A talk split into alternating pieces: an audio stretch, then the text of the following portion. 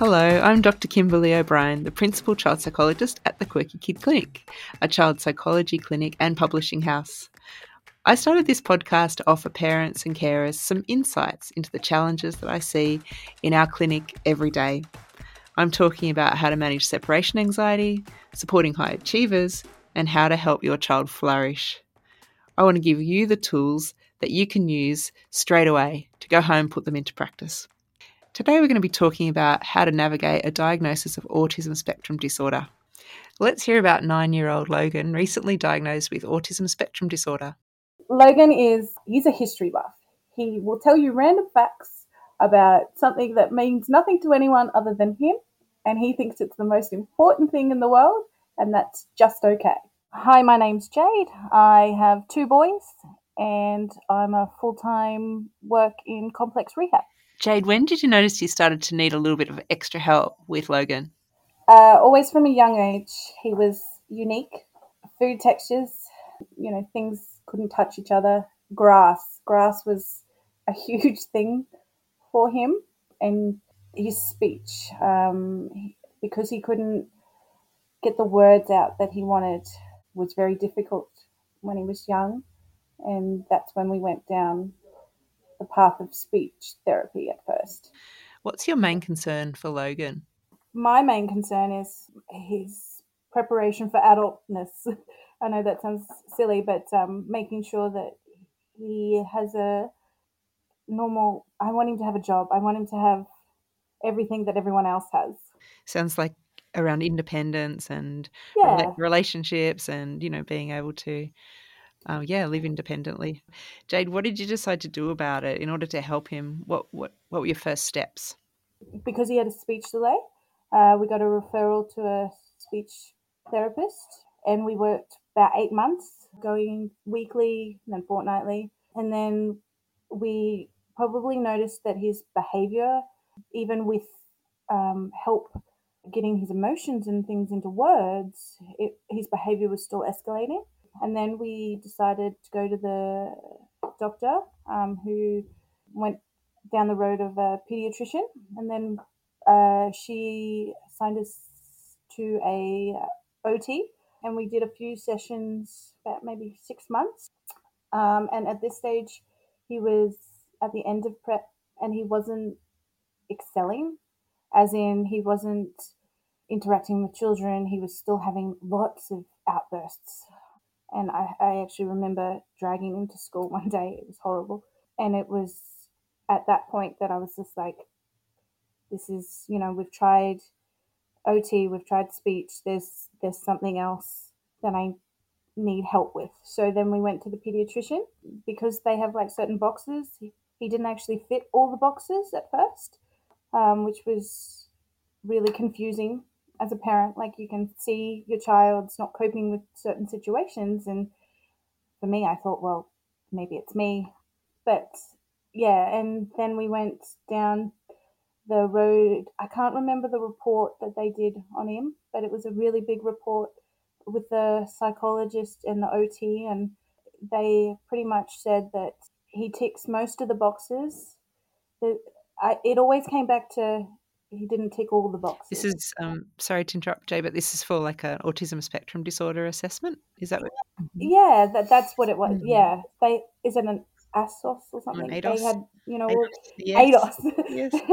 they have all these, you know, um, acronyms, and I'm just like, ah. But yeah, so we went down that path, which was very long. Like it wasn't. They had to have three sessions here, three sessions there. Like it was really evidence based. And the school at that time, um, he was now grade one, and um, he actually was going to a private school. And um, my thoughts was if I throw all the money at his education and that would get him the best help but that did not work at all and we had to change schools and his teachers had to do lots of interventions like it was very stressful and yeah we just i went to the pediatrician after the 12 months of all these testings and reviews and everything and i was just like we need to do something Mm. like my child's still not being able to cope in situations like and I did all everything that the OT recommended, like you know, making sure that um, he had like we have a daily board, so these are the things that you have to do before you go to school, and like everything's like got pictures and you know his shoes. Like um, he always had these issues with his shoes; he could never find his shoes, so we put them in a box at the front door with his name on them. So every day when he gets home from school, he puts them, you know, in a box with his name on them, and you know the next day that's where they'll be. So, you know, we made all these changes to our routine to help. And yeah, unfortunately, there was a lot of long days. Yeah. sounds to me like you were following all the steps and it was a very long process. And then there wasn't a whole lot of change. I'm thinking uh, at Quirky Kid, at least, we often have case conferences where we'll pull together the teacher and the OT and psychologist and make sure that everybody's focusing on the one priority and working in the same way so that using the same language at home and at school and in the clinic, just to give it that, you know, super sharp focus. And then there's check ins regularly so that you can make sure you're making progress together. But in this case, it sounded like there was some issues with school that you were making some changes at home, but although you were investing in the school, you weren't exactly satisfied. Is that right? Yeah, like um, for us, I felt like he would just kept getting labelled the naughty kid. Like there would be daily phone calls that you know he's ran away or he's refusing to go to this class, and he was just in the too hard basket. Well, that's how I felt. I didn't feel like they were um, everything that the recommendations that we were investing at home. They weren't being transferred at school and yeah, I just I, I was under the impression that you know because he went to a private school that that's you pay all this money and I don't know. I just I was very naive. and sounds a little bit frustrated and confused about what to do next. So this is often the time when parents will come to the clinic and we will sort of try to help to you know almost advocate for them at a case conference to say can you do these things these are the adjustments that might be helpful and that's often the time when we find out whether the school's equipped to put those strategies into place or if they need a monthly phone call from the clinic to just to give the teacher support as well because it can be very exhausting and isolating. Um, but in some cases, we suggest that parents research other options. And it sounds like that's what you did. You had a look around to see what other schools could offer. Someone told me that the public school would have better support networks. And I thought, mm, okay, sure so I yeah I went down that route, and um, unfortunately, the school that we were zoned to didn't have that support. So he moved to a new school when he went into grade two, and it was the best decision that we'd ever made as a family. So like when we moved to the new school, the SEP teacher was uh, really pushing for um, Logan to have reviews, daily behaviors. So the teachers would be like, morning session, this is what happened, this is he had a the biggest thing for me was he kept running away.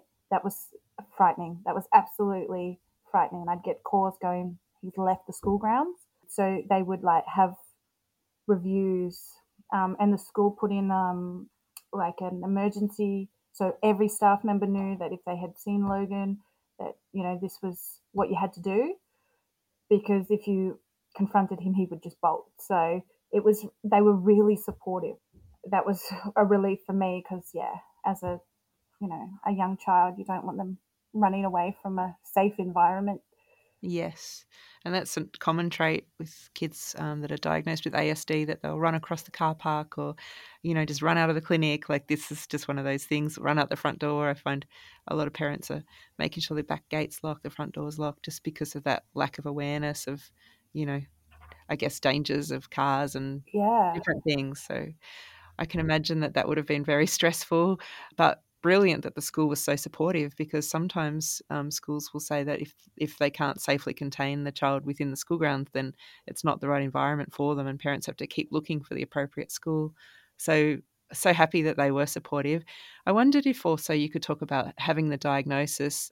You said that he was kind of labelled as the naughty kid in the original school, whereas at the second school they were appreciative of the diagnosis. So, um, yeah, tell us a little bit more about about that experience? Well, I didn't know it came down to the diagnosis. If you didn't have the ASD diagnosis, you didn't get the funding for the school. I didn't know that. So um, when he moved to the new school and he had the reports and the pediatrician and the diagnosis, they could get that extra support to be more mindful of Logan's, you know, quirks and um, behaviors and everything like that. They just, yeah, I assumed, again, naiveness, that you just, any school uh, would be like that, but it, it wasn't the case at all. Like they had to have the diagnosis and they had to have the support, um, evidence support to be able to implement the things that they did.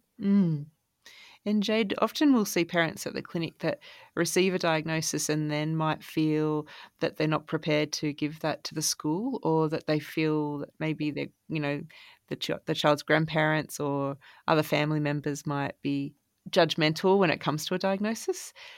But then we have other parents that do share the diagnosis with friends and family, and then often those friends and family will be really welcoming and wanting that, you know, to set up more play dates and have more social opportunities to keep practicing. Was that your experience, or what? How did you feel about, you know, just receiving the diagnosis, and then did you share it more broadly straight away? Oh, no one's ever asked me that question. For me, in most circumstances, I don't need to share that with everybody. I didn't, not because I felt judged or embarrassed or anything. It was just that, yeah, I didn't feel other than the school and um, obviously his after school activities like um, the PCYC and things like that, they needed to be made aware of that to have that support. But my friends and family, I know that my mother in law was very pushy regarding the diagnosis, which uh, I understood afterwards, but I didn't beforehand, if that makes sense. And yeah, I know I have friends that don't know that my son has ASD, but that it doesn't bother me because even though he's a different kid, he's unique. But he's yeah, I just I, have never really thought about that to be honest. I guess it just comes down to is it relevant to share or not? Yeah, and sometimes it is, and sometimes it's not. Yeah. What about um, Logan's self esteem? Was he impacted when you told him about the diagnosis, or is that something you'll talk about when he's a bit older? We've actually always been really honest, um, even with his younger brother. We talk about how everyone's brains work a little bit different. And I know that his younger brother's very, he tells everyone, but not in a negative way. Um, he says, you know, my brother has autism, his brain just works a bit different, which I really appreciate because it's that awareness. Logan is not fazed one bit. He just is Logan. He does his thing he doesn't care if others know that he has ASD. He just does his thing. I know that um, when he has outbursts, that's when you notice his self esteem gets really um, affected. He's just like, you know, I, I don't want to be angry. I, I don't want to be like this, you know, and he goes, he's really hard on himself in that sense. But working with his um, psychologist, uh, they use this term elastic brain and rock brain, which has really helped him comprehend when he's in those heightened moments on, you know, I don't need to be like this. I'm using my rock brain. What what can I use? What can I do to make the elastic brain work better? Like he really and he even uses those terms. I can hear that like idea of being more flexible with the elastic, whereas yeah. versus being rigid with the rock, which I haven't used those terms before, but um, I can imagine that that would be useful in terms of being able to picture how to be more flexible, like an elastic band. Yeah. Um, yeah, and that black and white thinking often feels like a rock. There's just no way of getting any movement either side. It's yeah, it's been very beneficial, and we. It's really good. Sometimes he uses it on me. um, which makes me really appreciative of his awareness. Like he's one time I was late for something and I was really like, come on, let's kids get in the car. Like we really need to go. And um, he's just like, mum, are you using your rock brain right now? And I, and I was just like, oh, like it was really refreshing and it made me re- realize that yes, I think I might be late for something, but is it really that important that I need? Like it wasn't an appointment. It was just like, I wanted to be there at this time and I'm not there at this time. So, yeah, he used the. Nice. Where's your flexibility? Yeah, exactly. that was exactly it. And it just made me, as a mom, I was just like, oh, yeah, thanks. Good point. yeah. Thanks, Logan. Nice. Love that. and Jade, what's been the most helpful in terms of um, getting support with with Logan? Did you trial medication or any other um, services or things that you felt were, were, you know, a big turning point in the way that things were working for you? Probably the turning point for us was coordinator at NDIS. Oh, yeah. Uh, she really opened the opportunities up for Logan. We didn't have the first year, so grade one, he didn't have medication, which was still very difficult. We still, but we had all the therapies in place. So go to his psychologist, and he went to OT. And then um, last year, it was uh, it escalated um, his outbursts. So that's when we went down the medication route. I was very apprehensive start. That wasn't something that I wanted to do. But um, for Logan, it's made the world of difference, especially in a classroom situation.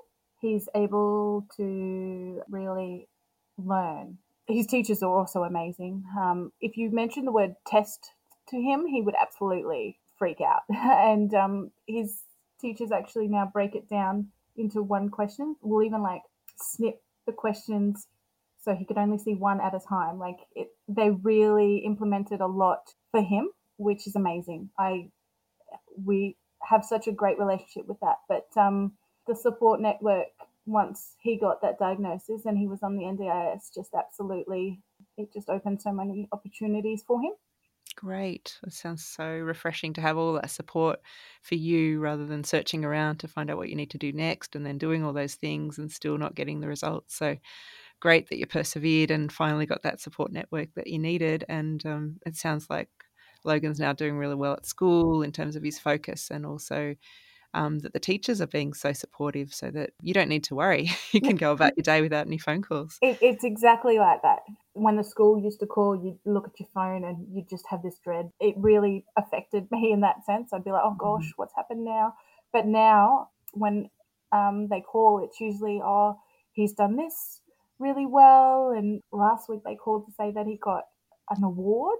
He got like the technology award, and like, you know, I never had those phone calls before. So as a mum, it made me feel like I every night I always tell him I'm really proud of him. That's how we tuck in. I tell him I love him and I'm proud of him. But um, it makes it really, yeah, it just makes me really proud when the school rings and says, you know, he's done this really well. Thanks so much, Jade, for sharing your story. That's such a great way to end the podcast for today. Thank you and bye. Thanks, Jade, for giving us your time today on the topic of autism spectrum disorder. If you'd like to find out more about assessments when it comes to autism spectrum disorder, you can go to the Quirky Kid website to find out about the Autism Diagnostic Observation Scale, second edition, which is the gold standard in ASD assessments. We can also talk to you about school observations and telephone consults with teachers and how we get the full picture of how kids are functioning before we ever give a diagnosis. In our next episode, we're going to be talking about why it's important to let kids take risks and how we can do that without losing sleep. I'm Dr. Kimberly O'Brien, and I'll see you next time.